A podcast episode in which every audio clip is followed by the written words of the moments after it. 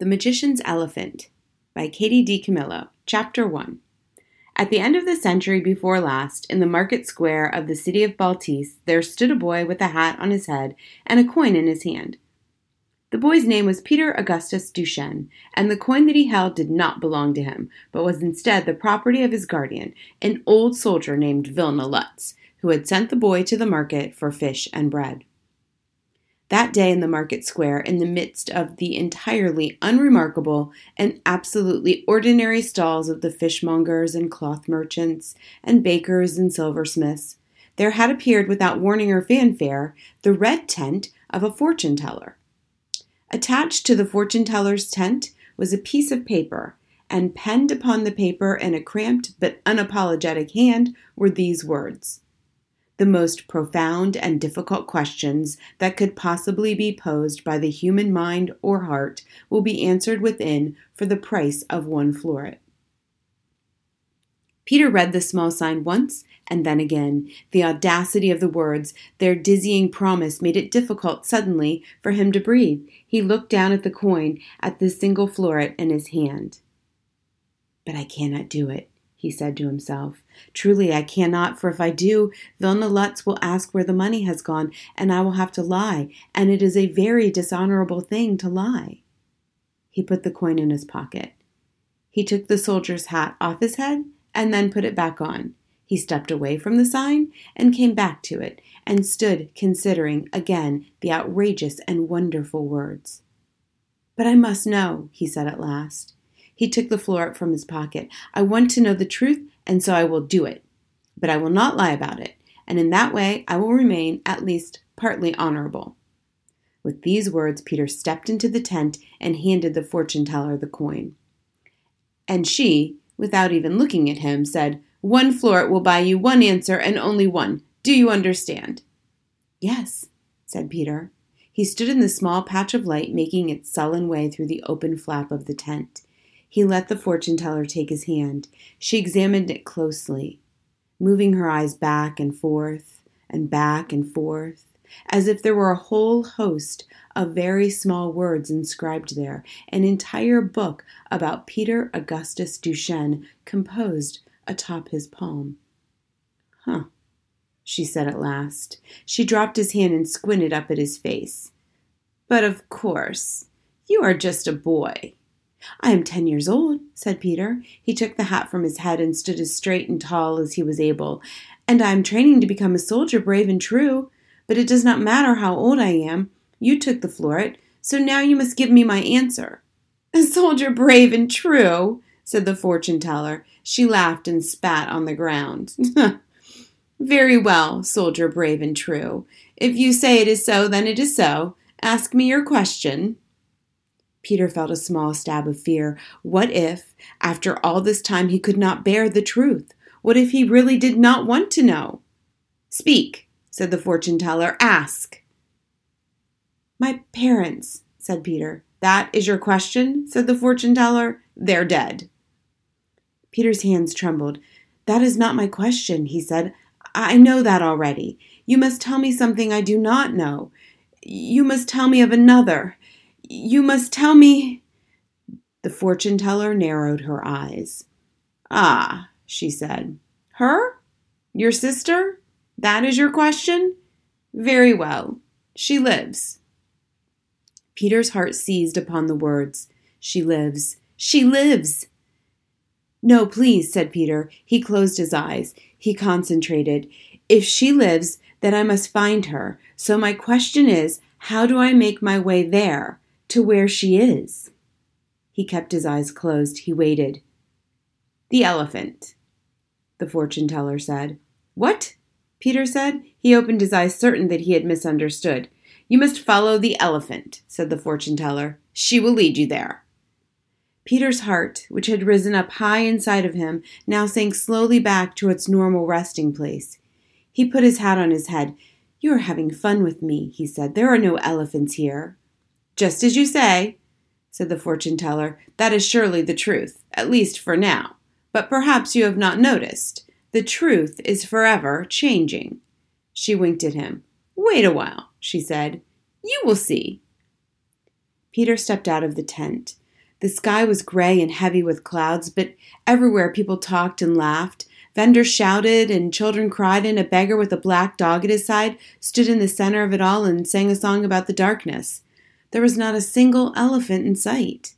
Still, Peter's stubborn heart would not be silenced. It beat out two simple, impossible words over and over again She lives, she lives, she lives.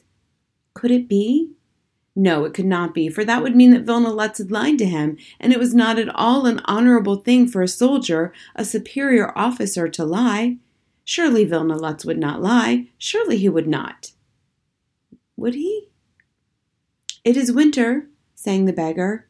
It is dark and cold, and things are not always what they seem, and the truth is forever changing.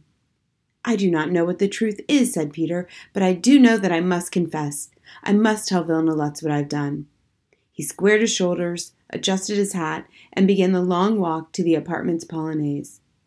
As he walked, the winter afternoon turned to dusk, and the gray light gave way to gloom, and Peter thought, The fortune teller is lying. No, Vilna Lutz is lying. No, it is the fortune teller who lies. No, no, it is Vilna Lutz. On and on like that the whole way back and when he came to the apartment's Polonaise, he climbed the stairs to the attic apartment very slowly, putting one foot carefully in front of the other, thinking with each step He lies, she lies, he lies, she lies. The old soldier was waiting for him, sitting in a chair at the window. A single candle lit, the papers of a battle plan in his lap, his shadow cast a very large cast very large on the wall behind him. You are late, Private Duchene, said Vilna Lutz, and you are empty handed. Sir, said Peter, he took off his hat, I have no fish and no bread. I gave the money to a fortune teller. A fortune teller, said Vilna Lutz. A fortune teller. He tapped his left foot, the one made of wood, against the floorboard. A fortune teller! You must explain yourself. Peter said nothing. Tap, tap, tap went Lutz's wooden foot. Tap, tap, tap, I am waiting, he said. Private Duchene, I am waiting for you to explain. It is only that I have doubts, sir, said Peter, and I know that I should not have doubts. Doubts? Doubts? Explain yourself.